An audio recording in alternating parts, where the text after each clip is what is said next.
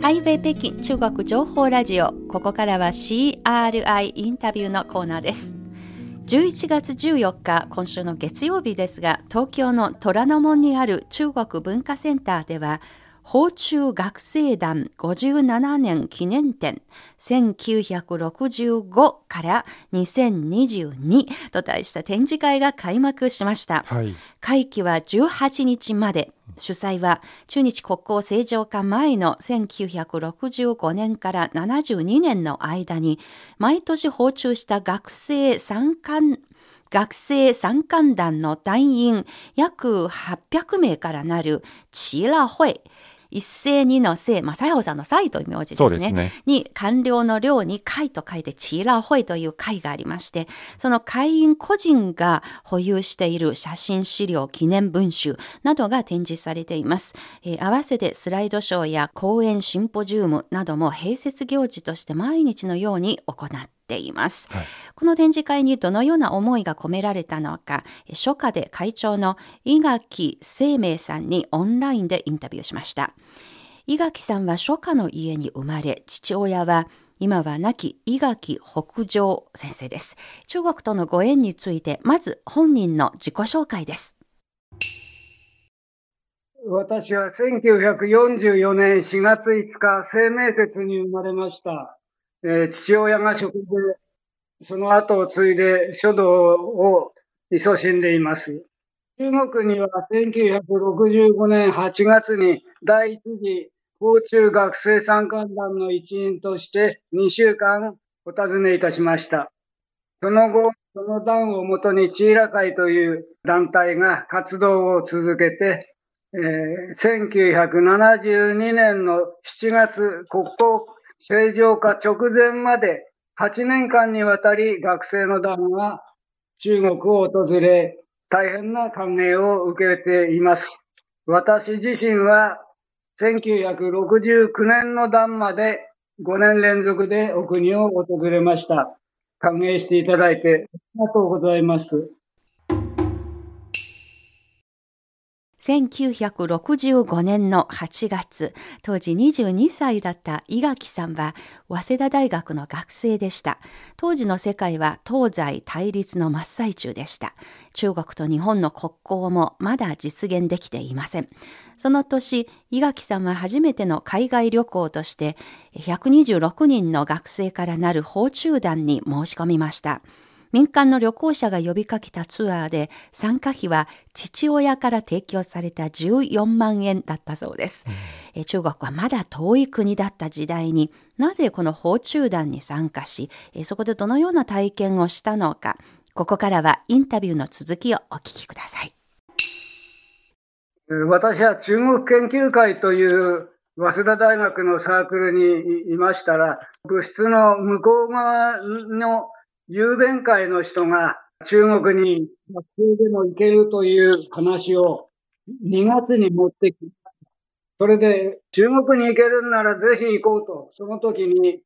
途端に思いまして、友達を誘って持ち込みました。私の他にもまあ126名ですから、はい、いろいろな考えの人がいまして、大きく分けて3つの種類の人がいました。はい、1つは、ええ、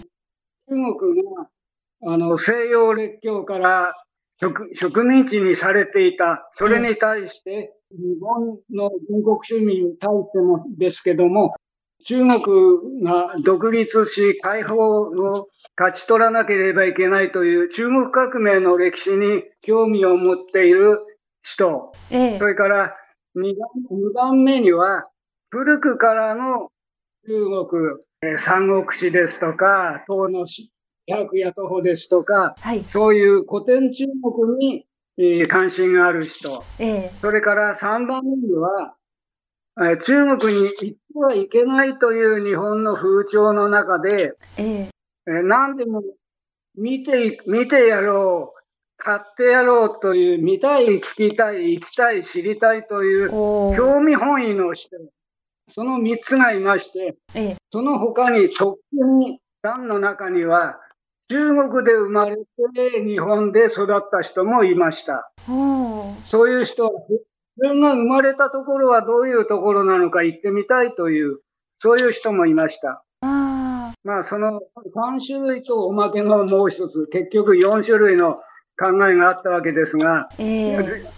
126名をそのどれかに振り分けることはできません。一人の人の中で2つも3つの要素が入っていたりしますから。なるほど、えー、皆さん126名は同じ段で常に行動していたのですか？それともいくつかに分けて行動していたのでしょうか？基本的にコースは同じですけども、126名がいっぺんに行動するのは難しいので、ええ、おおよそ20人ずつ6つの班に分かれて行動しました。バスに時もそれぞれの班が大体1台ずつ。ですから、中国側が6台バスを用意してくれたことです。ええええ。それが、あの、どういったような、あの、コースで、どういったところが、いまだに忘れられない思い出なんですか？忘れられないのは全てですから、いちいち言い出すと、当時は国交がないので、はいえー、香港から入居するわけです。はい、香港側のラコから中国側の深センへ橋を渡って入るわけです。そうすると、あの、深センの青い空に五星光旗がはためいていて、ああ、中国に行ったなというふうに思いました。でそれから、都市で言いますと、広州、杭州、上海、北京というふうに、えー、訪問しました。とにかく初めての海外旅行でしたから、私は。ええ最初に入った新店では、ああ、日本の田舎と似てるな、水牛がのんびり歩いてるわ、という、私が育ったところとよく似ているんで、ああ、中国といってもいろんなところがあるな。えー、列車で広州から、えー、安州から杭州へ行く列車に乗った時には、はい、線路の脇の並木がとても手入れが行き届いていて、ええ、ロンスという木だったのを覚えています。はい、あの南方によくある木ですね。そういう風景まで今もあの本当にはっきりと覚えていらっしゃるわけですね。それだけやっぱり強烈なイメージを、印象を受けた旅だったということですね。その列車の途中、地面がこの赤い土でね、バラ色の土がなんかこうあって、初めて見る土の色でしたから。あそういうわけで、皆さん126人の旅で移動するわけですが、一般的な人と触れ合ったりとか、そういうチャンスもあったんでしょうか？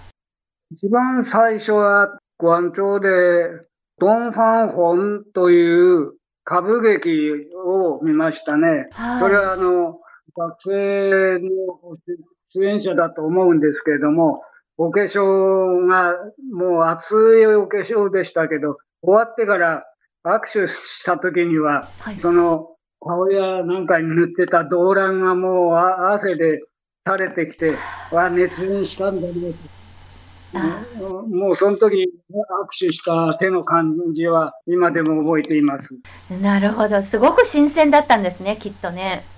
はい、両方とも初めてのことだったんじゃないでしょうかね。日本の大勢の人に自分たちの演舞を見てもらうっていうのは、はい、我々も一生懸命やりましたけど、中国の人も一生懸命やってくれたと思いますね。誰に尽くせりのサービスをしていただいたんですね。CRI インタビュー国交正常化前に日本からの学生訪中団に参加して中国を訪問し中国との交流をライフワークにして活動してきた初夏で千吉会の伊垣生命会長にお話を伺っています。はい。ところで、1965年の中日交流と言いますと、当時は移民即官、えつまり民をもって官を促すという漢字を書きますが、うん、民間が主役の時代でした。その年、日本から500人の若者が中国側の招きで訪中しました。伊垣さんたちの訪中団と重なる時期もありました。えー、そして1回目の訪中が無事終わった後に、チーラホイ、チーラ会がすぐに立ち上がりましたが、その前後のことをめぐり、引き続き伊垣さんです。帰りはやっぱり列車の予定だったんですが、ええ、ついてから日本の学生の方々も青年大交流に参加しませんかという提案を受けて、団の中で議論をして、結局、その大交流に参観団も、まあ参観ということで参加しちゃおうという、まあそういうことになったわけです。そうすると日程が合わなくなってしまうので、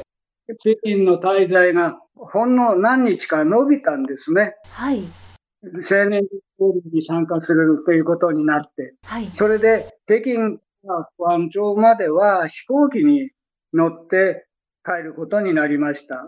で、ご安町からまた深センから香港に出てきたわけです。で、明日は東京の羽田飛行場という香港での最後の晩に、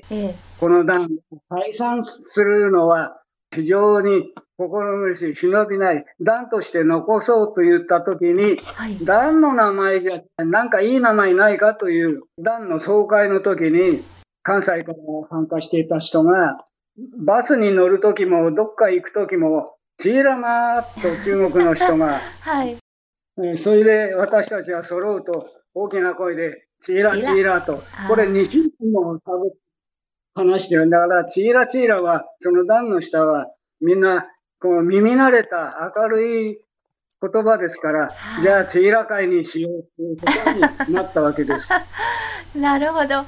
あの、やっぱり皆さんもとても名残惜しいというか、そういう普通では味わうことのできないような2週間を一緒に過ごしてきた、そういう絆というか、そういう縁を大事にしていきましょうよと。それがみんな共通した思いだったんですね。そうです。それで、翌年も学生の団を送ろうって、そのためにできるだけの協力をしようということで、翌年第2次の学生友好参観団が、お国を訪ねることになったわけです。はい。私以外は全員新しい人でした。おお !2 年続次と2次と両方行ったのは私だけです。第2次、第3次、第4次と8年間連続ですから、だいたい800名の団員が会員になってるわけです。でも800名って今、今800人名いるかというと、ちゃんとチーラ会だと自覚して動いてる人はまあ100名ぐらいですね。そういう由緒ある活動があの背景にあって、それで今回の57年展を開催することになったということだと思いますけれども、毎年のように何か展示会とかやってこられたのでしょうか？ユラ会の会員は基本的には第8次の段までですから、はい、国交回復以上の旅行をした人が主体で、その後は主催の旅行団、例えば四川の大地震の後、復興支援で行こうやとか言ったときに、チーラ会主催の団に参加した人も新しいメンバーということにしていますけれども、そんなに多くはいないです。まあ、今回は57年展という展示会を開催することになりましたけれども、このような形の展示をやるというのは過去にもあったことですか？初めてです。おあの展示されるあの品物とかというのは会員の皆さんが出し合ってそこにあのやることになったということでしょうか？そうです。その通りです。大変じゃないですか。みんな各自であの保有しているものを全部同じ会場にまず集めて持ってきてもらう。そして整理して陳列する。なかなかの労力が必要だと想像するだけでそう思いますが随分やっぱり苦労があったんじゃないでしょうか。苦労は今でも続いています。開幕直前まで、ああたふたあたふた、もう、右往左往しながらやっていますから、まあ苦労が大きいとね、そりゃ喜びもそれだけ大きいわけで、苦労した裏返しの喜びをゆっくり味わいたいなと思ってます。やっぱりこの回やろうと、展示会やろうと決めた理由、あるいはこの展示会に寄せた思いについてぜひ聞かせてください。いや私たちはとにかくあの、中国に行ってきたという体験が元になってますから、そして中国の方々との温かい友好交流を積み重ねてきたわけで、あの人事往来がとても大事だと思っています。今コロナで行ったり来たりできないわけですから、その中国に対しての情報をなるべくたくさん日本の中に広めていく。それが中国との友好関係を増進することになると、何にもしないのは良くないな。やっぱりやれるんだったら一生懸命やろうということで、はい、友好の一環として、この国交正常化50周年のチャンスに展覧会をややっぱりやった方がいいという気持ちになったわけです。なるほど。例えばこの展示会をやって見に来てくれている人たちに一番伝えたい一番感じてもらいたいメッセージというようなものありますでしょうか？まあ私の考えでは中国は怖い国じゃないよ。中国の人たちは温かいよ。仲良くできるんだよ。私らそうなんだからということを伝えたいですね。とにかく中国とは喧嘩しちゃいけません。仲良くしましょう。これが基本です。なるほど。それは、あの、本当に1回目の、あの、伊垣先生の訪中の時に実感している、そういう思いを、ずっと、その胸の中に温めて、それが今回のこの展示会を企画する一つの大きな原動力になっているということでもありますね。通りです。私だけじゃありません。半島にある日中不再戦の日というのを、一時も二時も、この表も裏も拝見しましたが、裏面に日本の兵隊が中国を侵略して、こういう悪いことをしたっていうような内容のことが書いてあるわけです。で、それを読みながら解説してくれた日本の顧問の先生は、もう途中からもう自分が中国に軍人として来た思いと一緒になって涙声になっちゃって言葉がうまくつながんなかった。そういう中国に対しての戦争、それを良くない戦争をしたっていう気持ちが、もうひしひしとその説明を聞いた私たちは伝わりましたから、そういうあの日中不再戦と日中友好っていうのが表裏の関係ですよね。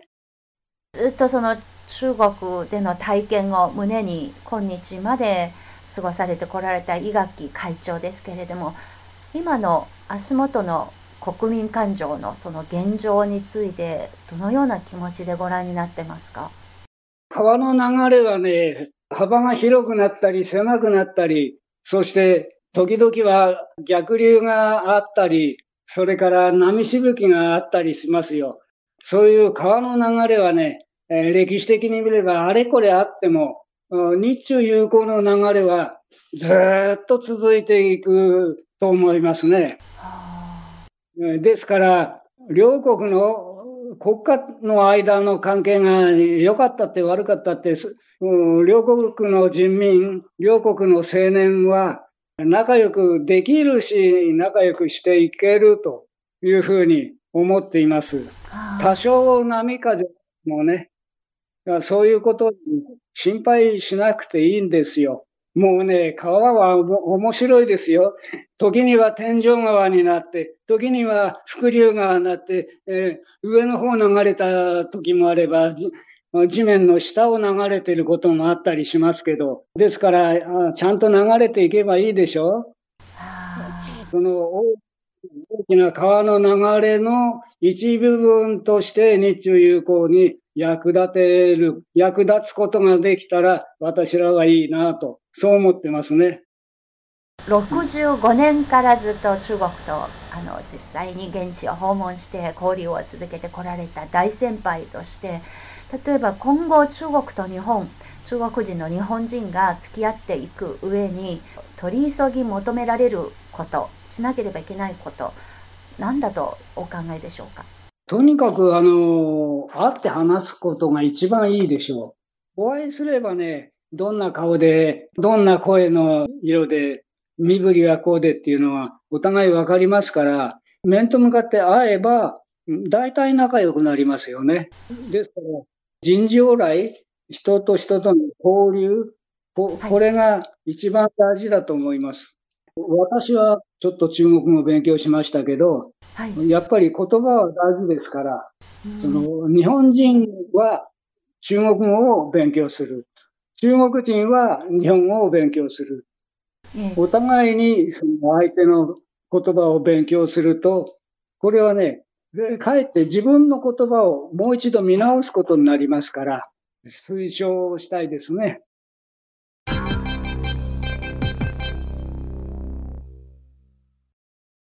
CRI インタビュー初夏で法中学生の会チーラ会の会長伊垣生命さんのインタビューをお送りしてまいりました伊垣さんの大きな川の流れのようにという例えとてもいい例えだったと思います。はいそうですね。それからやはり書の家に生まれ育ったという生い立ちも影響しているのかなと思いますね。そうですね、はい、えお父様の北条先生も中国との文化的な絆を非常に重視していらっしゃる方のようです。はい、生命さんに先立って新中国になってからえ1958年に、え伊垣北条先生が書道の訪問団で中国を訪れたことがあります。うん、え息子さんの訪中にスポンサーとなってですね背中を押してくれた点とても微笑ましく聞かせてもらいました。うん、で、1回目の時の生命さんは自分のためにしかお土産を買わなかったようで、布靴だったそうですが、でも2回目の訪中の時には、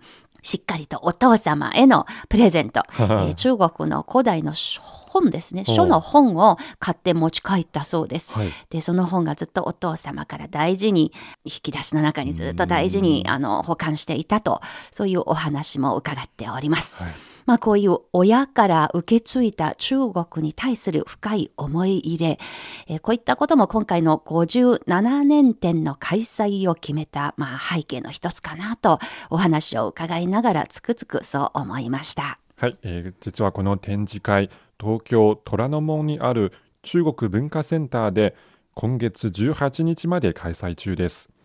ですので首都圏にお住まいの方、ぜひお立ち寄りいただければと思います。今週の CRI インタビューでした。